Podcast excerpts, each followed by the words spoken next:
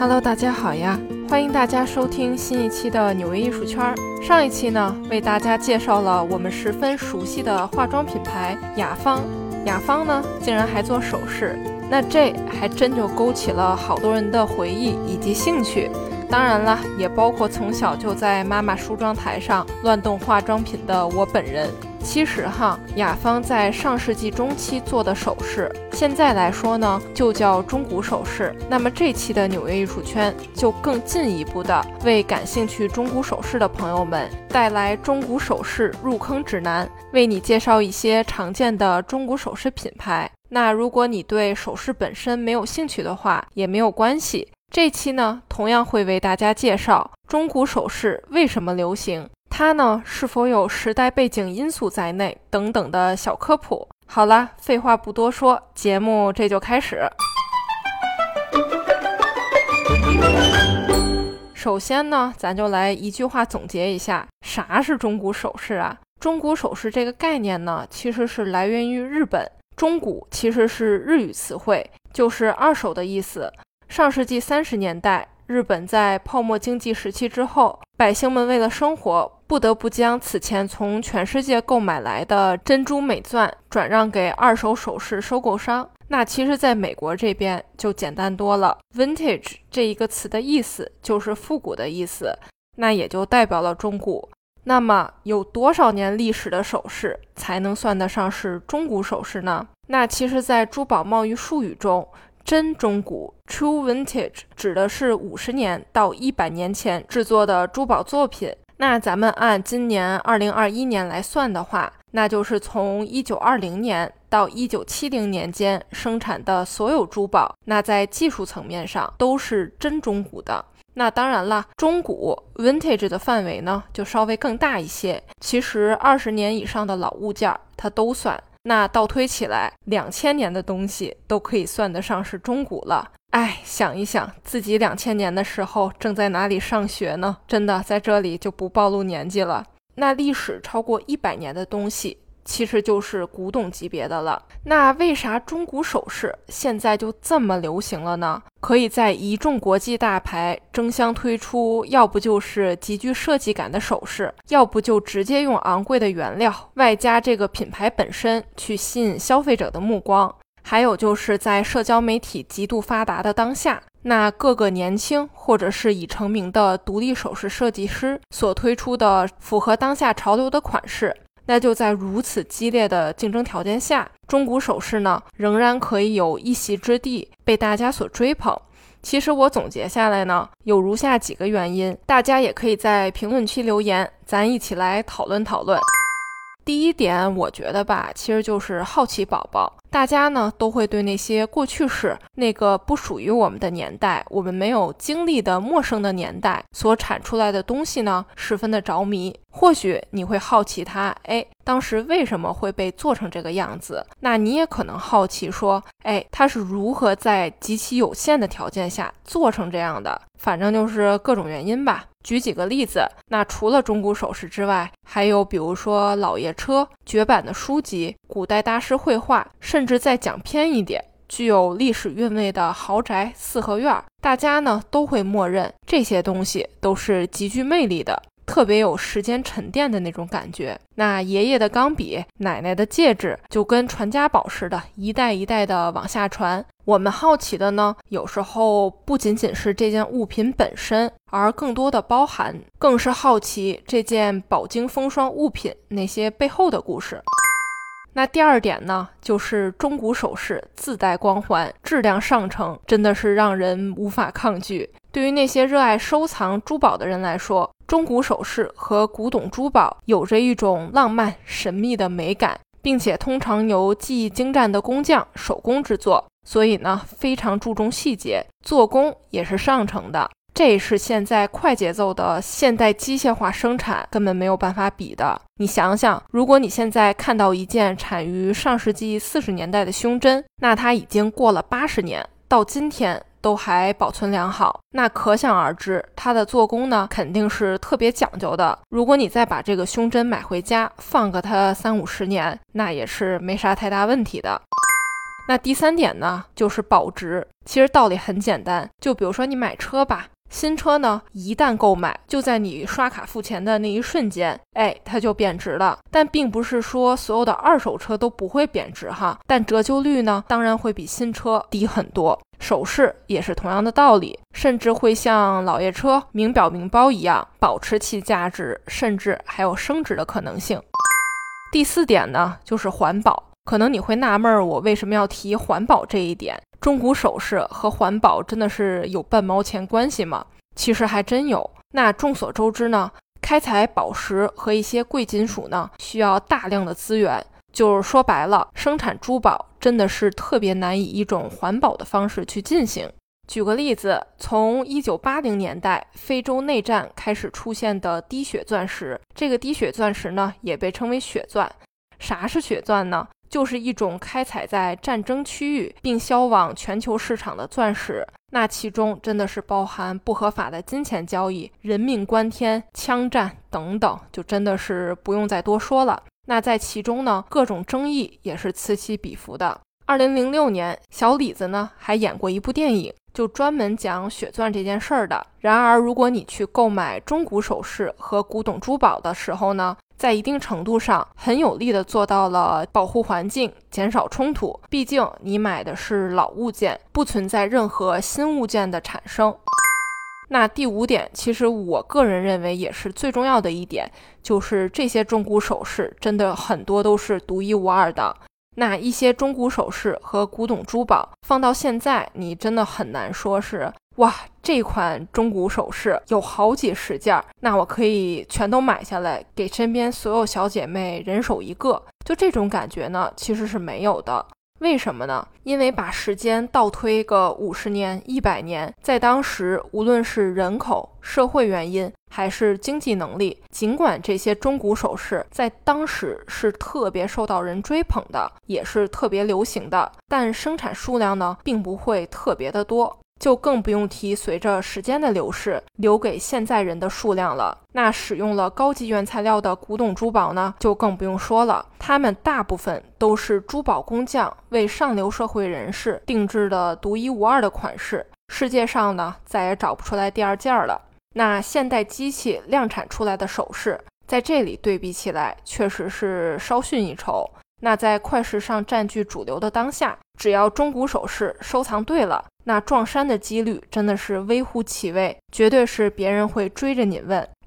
你这胸针哪儿买的？从来没见过商场或者网上有卖的。不过你也要注意了，因为现在中古首饰真的是太火了，所以市面上呢不乏有义乌货，大家一定要擦亮双眼，寻找信得过的卖家。虽然咱入了中古首饰的坑，但咱绝对不能被坑啊。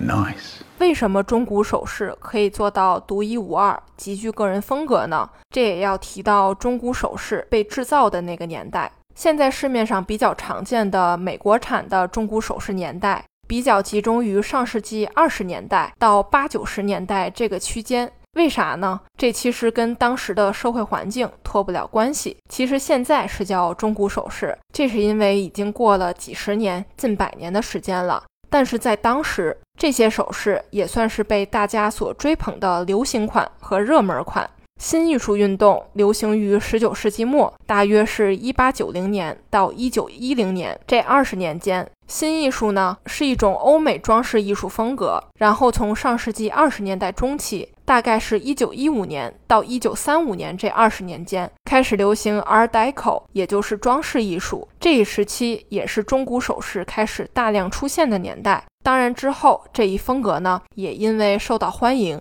而被持续的运用到首饰和珠宝的设计上。提到装饰艺术一词儿，大家可能会联想到小李子主演的电影《了不起的盖茨比》中那纸醉金迷的派对，以及无论是男士戒指上还是泳池底出现的电影中随处可见的放射性的装饰图案，这些都证明了这是发生在上世纪20-30年代的故事，也就是装饰艺术最流行的年代。其实装饰艺术指的并非是一个时期，它呢统称一场百花齐放的设计艺术运动。它的首次出现是在第一次世界大战前的法国。那第一次世界大战让欧洲多个文化核心地受到重创与破坏，社会氛围缩紧，压抑富裕阶层的奢靡生活方式，女性们呢也不再选择留守家中，纷纷走进工厂，填补前往战争前线的男性的空缺。装饰艺术风格呢，就是在这种急速变化的社会环境中产生的。它强调结构、几何与线条，着重对比及色彩，这也满足了当时社会对结束纷乱、重组秩序的一种渴望。装饰艺术风格呢，也延伸到了许多不同的领域中，包括时装、家居、建筑，就比如说纽约的帝国大厦、汽车、歌剧院等等。当然，其中最为人所熟知的就是珠宝了。装饰艺术的倡导者呢，推崇有关新事物、未来和世界的一切，去对应世界发展的日新月异。1929年出现了经济大萧条，富有的人照样富有，那穷人们的日子呢就不是那么好过了。在这里就不提例如卡地亚、梵克雅宝、宝诗龙等珠宝大牛的公司了，他们在那个年代不仅拥有大量的珍贵珠宝材料，更是在设计主题上下足功夫，毕竟公司大嘛，也没办法。但并不是人人都买得起这么贵的首饰，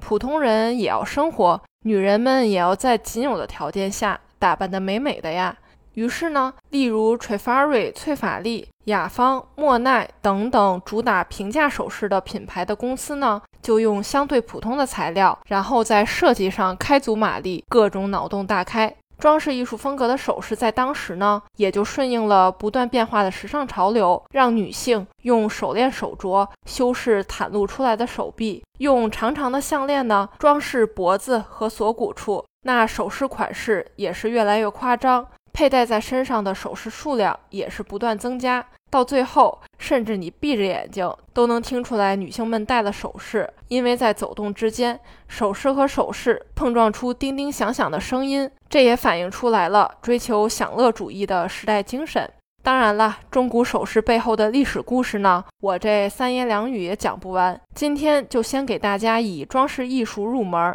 这大概给大家讲了讲。如果大家感兴趣的话，我会在之后的节目里仔细给大家讲讲这段历史。那么问题来了，到底有哪些品牌的中古首饰适合入坑的小白去购买呢？避开几个像迪奥、纪梵希、Tiffany 等等大牌不做讨论，几个我们常见的品牌包括 Trifari、 莫奈、雅芳、JJ 等等。那雅芳呢，我们在之前的节目里已经专门介绍过了，在这里就不展开讲了，感兴趣的小伙伴们呢可以去回听一下。那入坑中古首饰后，你首先接触的几个珠宝品牌中，必定有 Trifari， 中文名字呢是叫翠法利。Trifari 呢成立于1910年，可以算得上是中古首饰的绝对领袖之一。Trifari 的创始人 Gustavo Trifari 生于意大利金匠之家，从小呢，他就在祖父的作坊里学习珠宝制作。那1904年 Gustavo Trifari 从意大利移民到美国，在叔叔的珠宝公司工作了一段时间后呢，在1910年创立了自己的品牌 Trifari。 上世纪上半叶到中叶，美国的情况呢，大家也都多多少少有了解，经济大萧条，经济又繁荣，以及纷飞的战争，反正呢就是各种复杂。所以在这种情况下， Trifari 的珠宝呢异常的受到欢迎，大家消费不起高贵珠宝和珍稀材料，那么 Trifari 就用仿宝石替代天然宝石，避免使用高级原材料，把价格打下来，让自己成为女人首饰盒里必备的单品。那么 Trifari 的卖点在哪里呢？设计感。 Trifari 从战争年代就开始变得大受欢迎了，每一件 Trifari 珠宝的设计呢，都是充满奇思妙想的。聊到设计，就不得不提到 Trifari 的黄金年代，上世纪30、40、50，甚至能顶到60年代。为啥呢？因为 Trifari 在这期间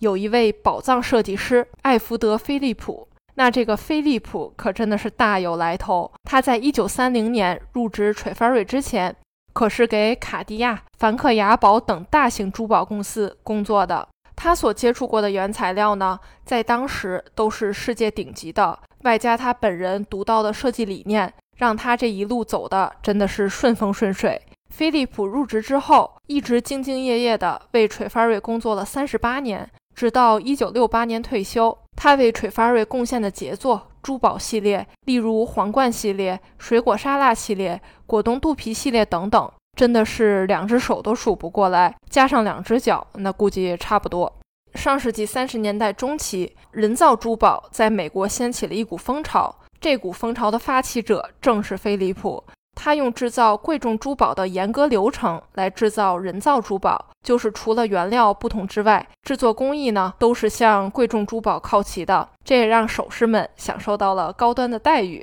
看起来呢也更加精致，激起了人们的购买欲。Trifari中古首饰之所以能火到现在，我个人觉得有2个原因。第一，对于收藏款来说真的是无比的珍贵，其实一些特别重要的系列现在在市场上真的是很难再看到了，毕竟在当时也是限量发售的，藏家既然买了呢，那就默默的在家收藏，也不会轻易拿出来再做交易。第二，那就是对比起极其稀有的珍藏款的另一面，就是当时大多数人都能买得起的款式，产量呢相对较大，但他们能延续到今日还真得有点本事啊。比如说你得质量过硬吧，你的设计也得够经典吧。另一个品牌呢就是莫奈。莫奈一开始呢并不是专注生产首饰的，而是女性手袋和去做那些镀金镀银的标志牌匾之类的，直到上世纪30年代后期，莫奈才开始专注于珠宝的制作。由于1920年代后期的经济危机，许多女性呢买不起高级珠宝，莫奈的首饰就成为女性们的最佳选择。并且你看其他品牌的中古首饰，有的可能在一开始并没有打标，也就是咱们提到的版权意识，但莫奈这个公司真的是不一样，他从公司成立的那一刻开始，就很清晰地知道自己肯定要做一件事情，就是无论是女士手袋还是珠宝，反正是公司生产的任何东西上都印上自己的标志。那其实你类比现在的话，就有没有想到比如说 LV 等大品牌呢，就是把 logo 或者标志性的印花反复的印在自己的产品上，这件事儿莫奈这公司早就做过了，并且在上世纪20年代和30年代，这可是个绝对大胆的想法，很容易的就和当时一堆没打标的，可能过几年就会忘了是什么品牌的首饰，形成了鲜明的对比。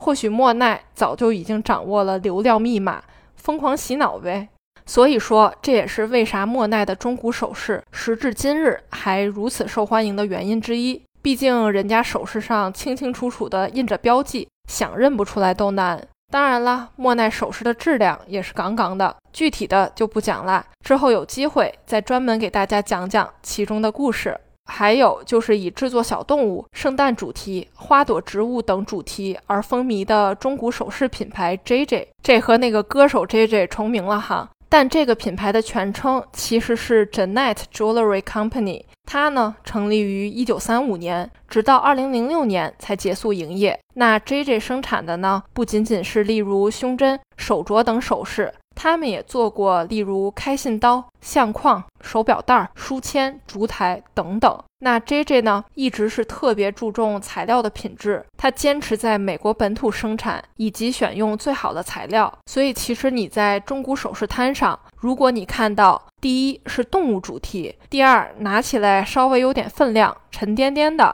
那基本上就是 JJ 没错了。当然这也是 JJ 最终走向倒闭的重要原因之一，因为它的成本真的是太高了。那 JJ 的胸针呢真的是十分灵动、古怪、有趣，仿佛就是在给你展示一个场景，为你讲一个故事。就比如说吧，依偎在一起看月亮的两只猫的背影，其中一只猫呢还伸手搂住另一只的肩膀，真的特别的拟人化，甚至你不敢相信。还有房地产主题的胸针，银色的房子作为主体，底下有5个小的流苏吊坠，分别是计算器、电话听筒、合同、钢笔以及已售卖的字样，是不是有那味儿了？我如果是房产中介的话，肯定想要买一个，天天带着它，希望可以给自己带来好运，多多签单。其实咱总结一下，时尚嘛，它就是个圈儿。兜兜转转，玩的就是轮回。所以从这点也能证明，中古首饰呢，估计是永远不会过时的，就看谁能火眼金睛的找到好货了。好啦，这一期的纽约艺术圈就是这样啦，我是天楚，我在纽约，下期见啦。人们常说工作和生活要分清楚，对我来说，艺术占据了我的全部。这里是纽约，我是天楚，我在纽约。